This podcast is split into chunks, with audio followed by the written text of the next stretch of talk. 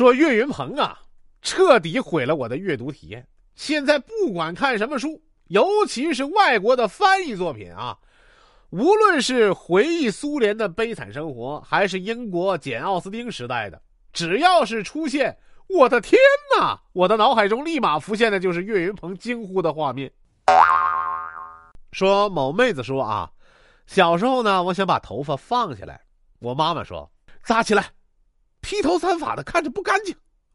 现在长大了吧，反而喜欢把头发梳成高高的马尾，简单大方。结果啊，我妈妈说：“你放下吧，你脸太大。”真是亲妈，心里很苦啊。说一直在外面打工啊，昨天回来呢，去姐姐家，小外甥看到我，哎，这舅舅啊叫的可亲了。我拿出两百块钱给他，小外甥死活都不要啊。我和姐姐都很纳闷我夸他长大了，真懂事儿。姐姐出去买菜的时候啊，小外甥说：“舅舅不能当着我妈的面给我钱，给了就被他拿走了。现在可以给我了。”本周工作的主要内容有：等国庆，喔喔喔，不能怪别人以貌取人，毕竟内心太远，而脸就在眼前。啊哦，说高速路上堵车啊。路边葡萄地里有一哥们儿，竟然在偷葡萄，心想这太没素质了吧！不管了，我也去。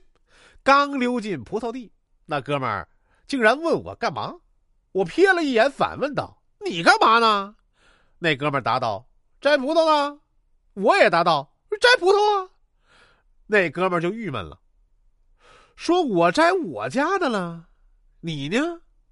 我顿时就脸红了啊！赶紧说，哥，你家葡萄咋卖啊？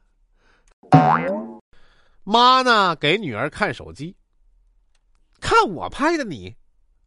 女儿惊呼啊，啥时候拍的呀？他妈就很得意，趁你不注意呗，这样才自然。女儿就说，丑死了。妈妈据理力争，啊，可是丑的很自然呀。